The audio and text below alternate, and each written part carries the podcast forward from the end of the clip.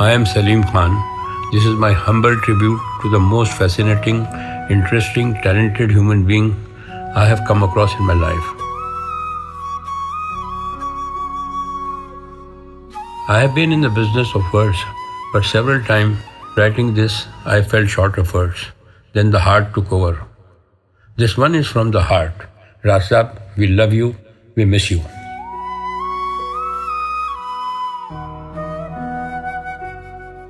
कन्हैया कन्हैया, तुझे आना पड़ेगा।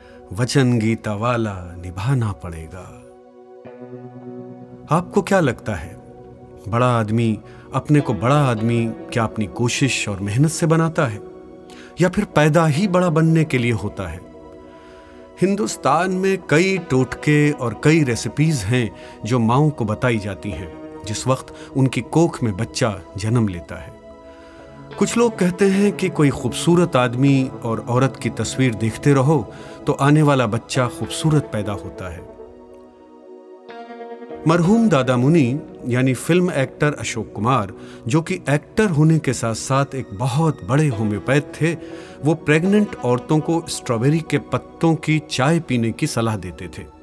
कहते थे कि इससे बच्चा गोरा पैदा होता है।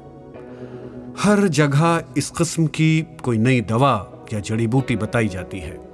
और ये सारी जड़ी बूटियाँ जो हैं, सिर्फ़ रंग रूप और खूबसूरती के लिए ही तजवीज की जाती हैं। रंग रूप के साथ अगर अच्छा इंसान भी बच्चे को बनाना है तो माए क्या खाएँ, क्या पिए, इसके लिए शायद कोई दवा नहीं है। सिर्फ़ एक ही तरीका है माँ बाप को अपने अमाल और अपने संस्कारों को साफ़ सुथरा और नेक बनाना होगा। ज़िंदगी के रास्ते को साफ़ सुथरा रखना होगा। ईमान, धर्म, प्यार और मोहब्बत से अपनी ज़िंदगी गुजारनी होगी और यही चीज़ें बच्चों को विरासत में मिलेंगी। स्ट्रॉबेरी की चाय और खूबसूरत फ़ोटो से काम नहीं चलेगा। ये उस साल की बात है जब जानकी कुटीर जुहू में एक बुज़ुर्ग पठान रहा करते थे। चेहरे पे एक अजीब सा नूर और दबदबा झलकता था। शायद इसी नूर का अब्राहम लिंकन ने ज़िक्र किया होगा। अब्राहम लिंकन जब अपनी कैबिनेट बना रहे थे तो उनके सेक्रेटरी ने उनसे कहा कि आप वॉटसन को अपनी कैबिनेट में शामिल करें। लिंकन ने कहा कि मुझे उनका चेहरा पसंद नहीं है। सेक्रेटरी ने कहा कि बहुत काबिल आदमी हैं, और जैसा भी चेहरा है, वो उसका बनाया हुआ थोड़े ही है। लिंकन ने जवाब दिया, चालीस के बाद हर शख्स अपने चेहरे का जिम्मेदार है। ये बुज़ुर्ग पठान, जिनका मैंने ज़िक्र किया, इनका एक पड़ोसी बहुत बीमार था। एक सुबह ये बीमार पड़ोसी के यहाँ तीमारदारी के लिए पहुँचे। कॉटेज के सामने की सड़क कच्ची थी। उसके ऊपर से एक कार गुजरी, उससे धूल उड़ी और बीमार पड़ोसी ने बहुत ज़ोर ज़ोर से खांसना शुरू किया। खांसी थमने के बाद इस पड़ोसी ने बुज़ुर्ग से कहा, मुझे धूल की एलर्जी है। जब जब यहाँ से कोई गाड़ी गुजरती है तो मेरी खांसी बढ़ जाती है। दूसरे दिन सुबह सुबह जब बीमार पड़ोसी की आँख खुली और सड़क की तरफ़ नज़र उठी तो क्या देखा? यह बुज़ुर्ग पठान झारे से सड़क पर पानी छिड़क रहा था। जानने वाले और मोहल्ले वाले सभी इस बात को जानते थे कि उस पठान को आखिरी थर्ड स्टेज का कैंसर था और उनके कुछ ही दिन बाकी थे। थोड़े दिनों में ही इस बुज़ुर्ग पठान का इंतकाल हुआ और वो बीमार पड़ोसी उनके जनाजे को कंधा देकर उनके आखिरी सफ़र में शरीक हुआ। इस किस्म के किस्सों की एक लंबी फेरहिस्त इस पठान के नाम से जुड़ी है। इस पठान का नाम था पृथ्वीराज कपूर। अब अगर इनके घर राज कपूर जैसा खूबसूरत और खूबसूरत लड़का पैदा हुआ तो क्या ताज्जुब की बात है? ये तो होना ही था। किसी की मुस्कुराहटों पे हो निसार। किसी का दर्द मिल सके तो ले उधार।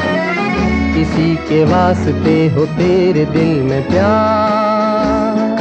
जीना इसी का नाम है। किसी की मुस्कुराहटों पे हो निशान किसी का दर्द मिल सके तो ले उधार। किसी के वास्ते हो तेरे दिल में प्यार। जीना इसी का नाम है। रणवीर राज कपूर का जन्म 14 दिसंबर 1924 के दिन पेशावर के एक मोहल्ले में हुआ। इस मोहल्ले का नाम था किस्सा ख्वानी गली। ये किस्सा ख्वानी गली भी कमाल की जगह रही होगी। यहीं एक साल पहले, यानी 11 दिसंबर 1923 के दिन, एक और बच्चा पैदा हुआ, जिनका नाम था यूसुफ सरवर खान, जो सारी दुनिया में दिलीप कुमार के नाम से मकबूल हैं और जाने जाते हैं। इन दोनों बच्चों को क्या मालूम होगा कि इनकी किस्मत इन्हें घुमा फिरा कर एक ही जगह पहुँचा देगी और इन दोनों को फ़िल्म इंडस्ट्री का बेताज बादशाह बना देगी। इन दोनों महान कलाकारों की जड़ें एक ही जगह से थीं। और उनकी दोस्ती की जड़ें भी इतनी ही मज़बूत और पुख्ता थीं कि इतनी बड़ी राइवलरी की दीवार भी इन दोनों को कभी जुदा नहीं कर सकी। यही तो होते हैं किस्मत के खेल और संस्कारों के फल। मुझे भी किस्मत ने आने वाली फ़िल्म के कई ट्रेलर दिखाए, मगर फ़िल्म तो कोई और ही दिखाई। उन्नीस सौ अट्ठावन में मैं भी कुछ ख्वाब और कुछ उम्मीदें लेकर बंबई आ गया। और कला के गहरे समंदर, जिसे फ़िल्म इंडस्ट्री कहते हैं, उसमें छलांग मारी और हाथ पाँव चलाने शुरू किए। थोड़े दिनों की स्ट्रगल के बाद एक फ़िल्म मिली, जिसका नाम था दीवाना, जिसके डायरेक्टर थे महेश कौल। फ़िल्म के हीरो हीरोइन थे राज कपूर, सायरा बानो। फ़िल्म की शूटिंग के दौरान राज कपूर साहब से मुलाकात हुई और एक छोटे से मामूली एक्टर और एक महान एक्टर और स्टार के बीच का फासला बहुत जल्द खत्म हो गया। दीवाना मुझको लोग कहें। मैं समझूं जग है दीवाना। मैं समझूं जग है दीवाना। दीवाना मुझको लोग कहें। मैं समझूं जग है दीवाना। हो, मैं समझूं जग है दीवाना। दीवाना मुझको लोग कहें। संबंध जो दुनिया में बनते हैं, उनकी कोई न कोई वजह होती है। और उसी तरह उनके टूटने की भी कोई वजह बन जाती है। मगर अब मुझे ये यकीन हो चला है कि संबंध जो ऊपर बनते हैं, ना ही उनकी कोई वजह होती है और ना ही वो किसी वजह से टूटते हैं। मेरा इस कपूर खानदान से पता नहीं क्या नाता है। इस खानदान के हर व्यक्ति के साथ मैंने काम किया है। कभी को एक्टर या कभी राइटर यहाँ तक कि पृथ्वीराज जी के साथ भी एक फ़िल्म में काम किया है, जिस फ़िल्म का नाम था शेरशाह सूरी। इस फ़िल्म के दौरान मैं देखता था कि हर आदमी जो आता था, पापा जी यानी पृथ्वीराज कपूर के पाँव छूता था। मैं अकेला था जो इस रस्म में शामिल नहीं होता था। हालाँकि पठानों में पाँव छूने की रस्म और रिवाज है। पाँव छूने का मकसद पाँव को हाथ लगाना नहीं है, बल्कि किसी की बुजुर्गी, अक्ल और तजुर्बे के सामने इज़्ज़त से सर झुकाना है। मगर मुझे पापा जी की इंसानियत, प्यार और मोहब्बत से कायल होने में देर नहीं लगी और मैंने भी बड़ी अकीदत और श्रद्धा के साथ उनके पाँव छूना शुरू कर दिया। जब भी पाँव छूने झुकता था तो वो बहुत प्यार से गले लगा लेते थे। पापा जी के इंतकाल के कुछ दिन के बाद एक दिन राज साहब से मुलाकात हो गई। मैंने झुककर उनके पाँव छुए। यह अचानक पाँव छूना उन्हें समझ में नहीं आया। उन्होंने कहा, अरे, ये क्या ड्रामा है भाई? मैंने उन्हें बताया कि मैं पापा जी के पाँव छूता था। अब आप उनके बड़े बेटे हैं तो ये सिलसिला, ये परंपरा मैं बरकरार रखना चाहता हूँ।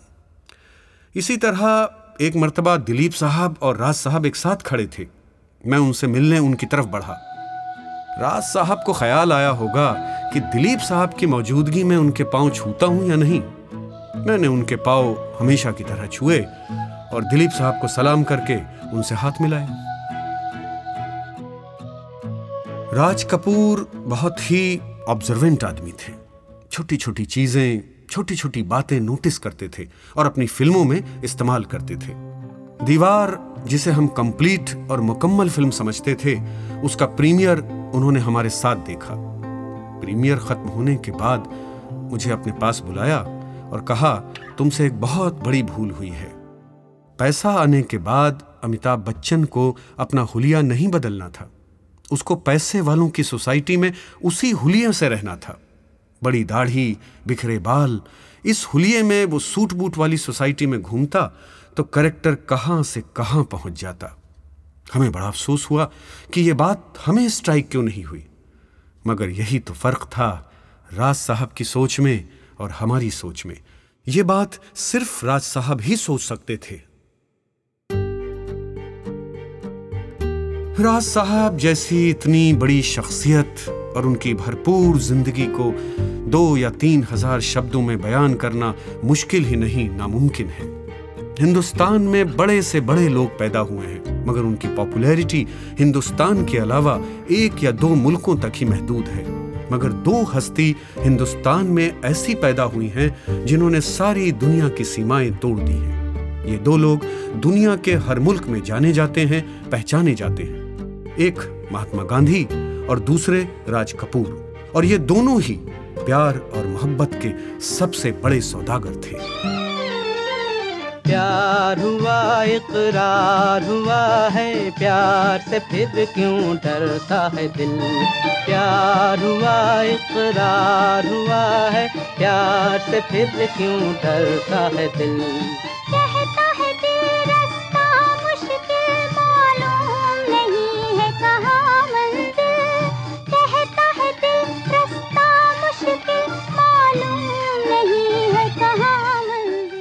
हमारे यहाँ कुछ ऐसे डायरेक्टर्स हैं, जिन्हें ये गलत फहमी है कि वो रोमांटिक डायरेक्टर्स हैं। कैमरे के सामने दुपट्टा उड़ा देने से, गुलदान दिखा देने से कोई रोमांटिक डायरेक्टर नहीं हो जाता। रोमांस क्या है, देखना है तो आवारा में देखिए। दम भर जो उधर मुँह फेरे तो चंदा,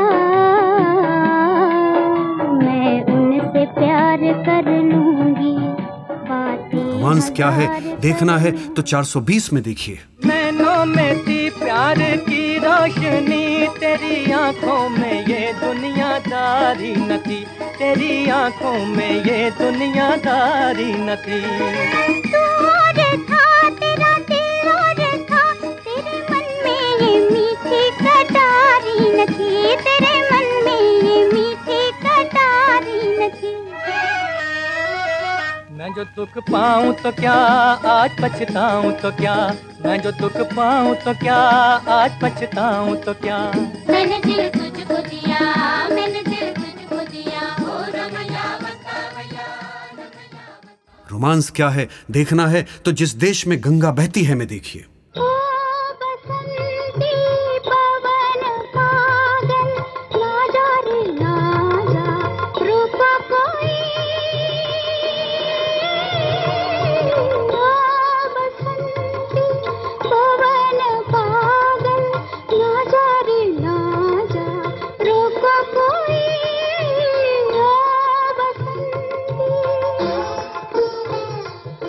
इन फ़िल्मों में गुलदान और दुपट्टा नहीं दिखता। हीरो हीरोइन की आँखों से रोमांस झलकता है, जो पर्दा फाड़ के बाहर आ जाता है। आर के स्टूडियो ने लोगों को हज़ारों और लाखों चीज़ें बख्शी हैं। शोले में खंगल साहब का एक डायलॉग था, जो बहुत मशहूर हुआ था। अपने बेटे की मौत पर हंगल साहब गाँव वालों से कहते हैं, जानते हो दुनिया में सबसे बड़ा बोझ क्या होता है? बूढ़े बाप के कंधों पर बेटे का जनाजा इस डायलॉग की भी एक लंबी दर्द भरी कहानी है, जो आर के स्टूडियो और राज साहब से जुड़ी है। आग, बरसात और आवारा फ़िल्मों के दौरान नरगिस और राज कपूर की प्रेम कहानी शुरू हुई।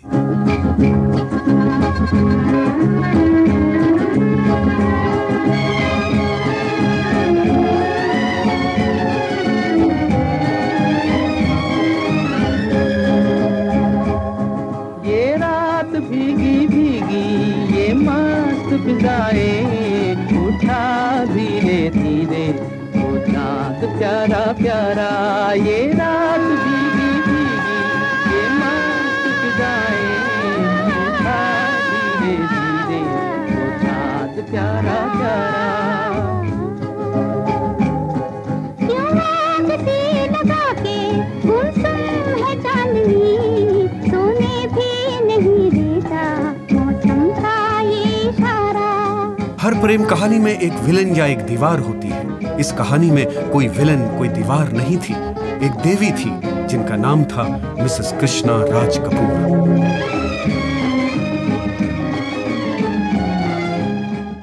इस कहानी के मोहब्बत करने वाले अंधे नहीं थे। देख सकते थे, एहसास कर सकते थे इस देवी के दर्द का।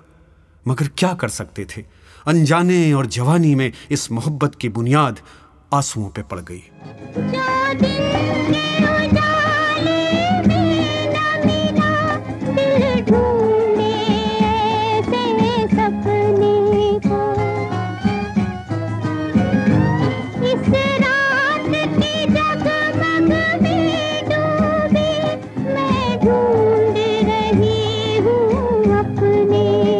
इस मोहब्बत की ना तो कोई मंजिल थी, ना कोई एंड था। ये लव स्टोरी डूम्ड थी from the world go Nargis, समझदार और पढ़ी लिखी औरत थी।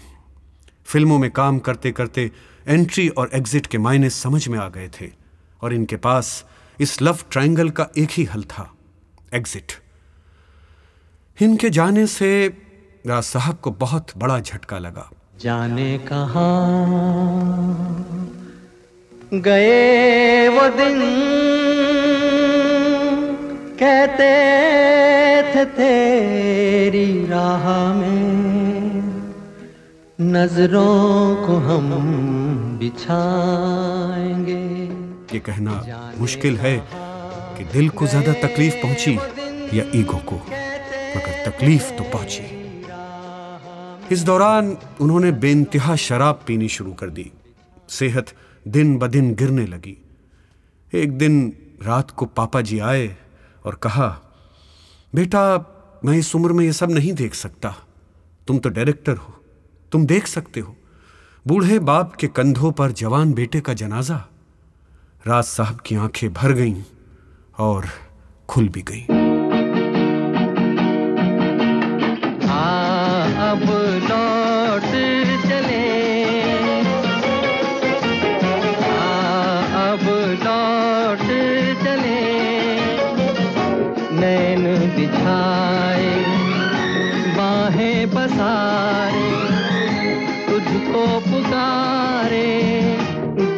तेरा। आ अब लौट चले। फिर से फ़िल्मों पर फोकस आ गया और फ़िल्में बनाने का कहानियाँ लिखने का म्यूज़िक रिकॉर्ड करने का सिलसिला शुरू हो गया। कई खूबसूरत फ़िल्में बनाई मगर लोग ये नहीं जानते थे कि हर फ़िल्म सेहत का एक बड़ा हिस्सा ले जाया करती थी। आखिरी फ़िल्म थी राम तेरी गंगा मैली।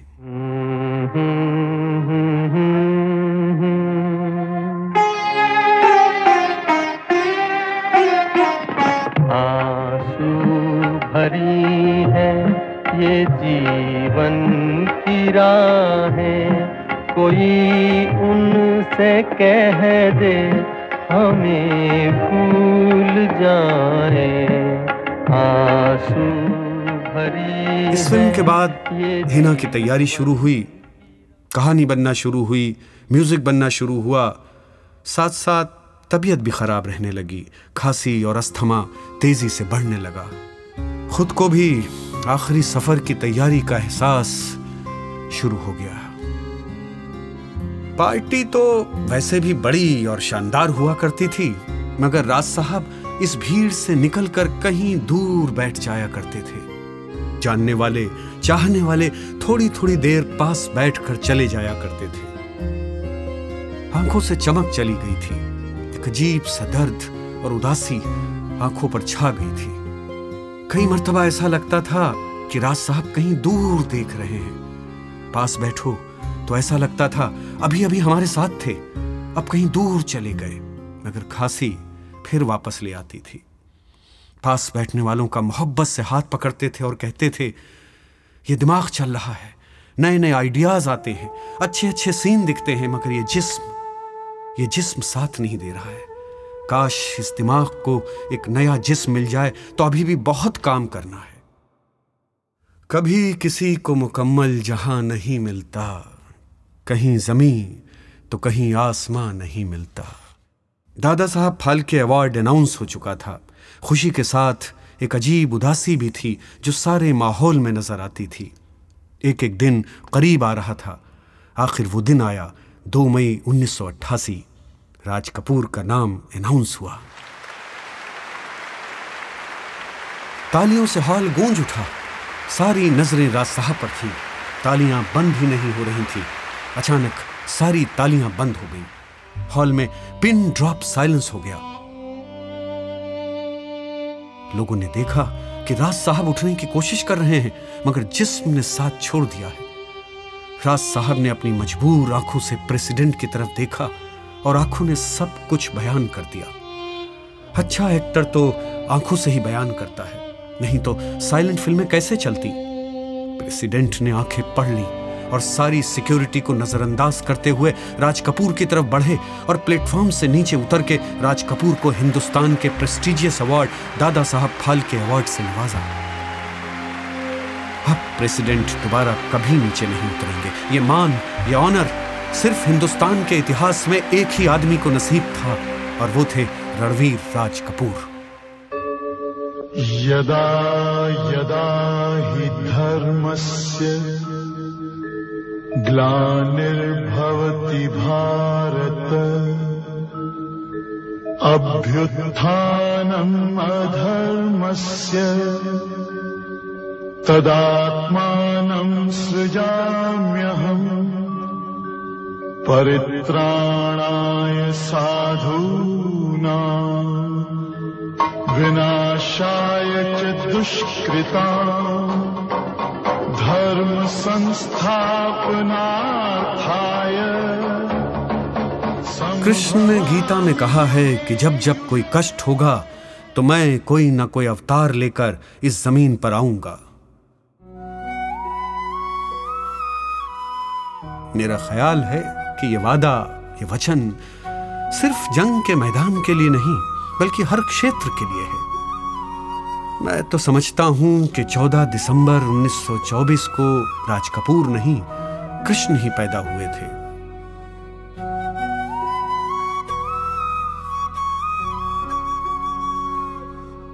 इत्तेफाक तो देखिए, कहते हैं जोड़े भगवान उतारता है। जिस लड़की से उनकी शादी हुई नाम था उसका कृष्णा। कल, आज और कल के आखिरी सीन में पापा जी मरते वक्त कहते हैं, रो मत, मैं चोला बदल कर फिर वापस आऊँगा। मेरी पापा जी से इल्तिजा है कि जब भी वापस आए, अपने बड़े बेटे को साथ लाएँ। ये मेरा गीत, जीवन संगीत, कल भी कोई दोहराएगा संगीत कल भी कोई दोहराएगा जग को हंसाने बहरू दिया रूप बदल फिर आएगा।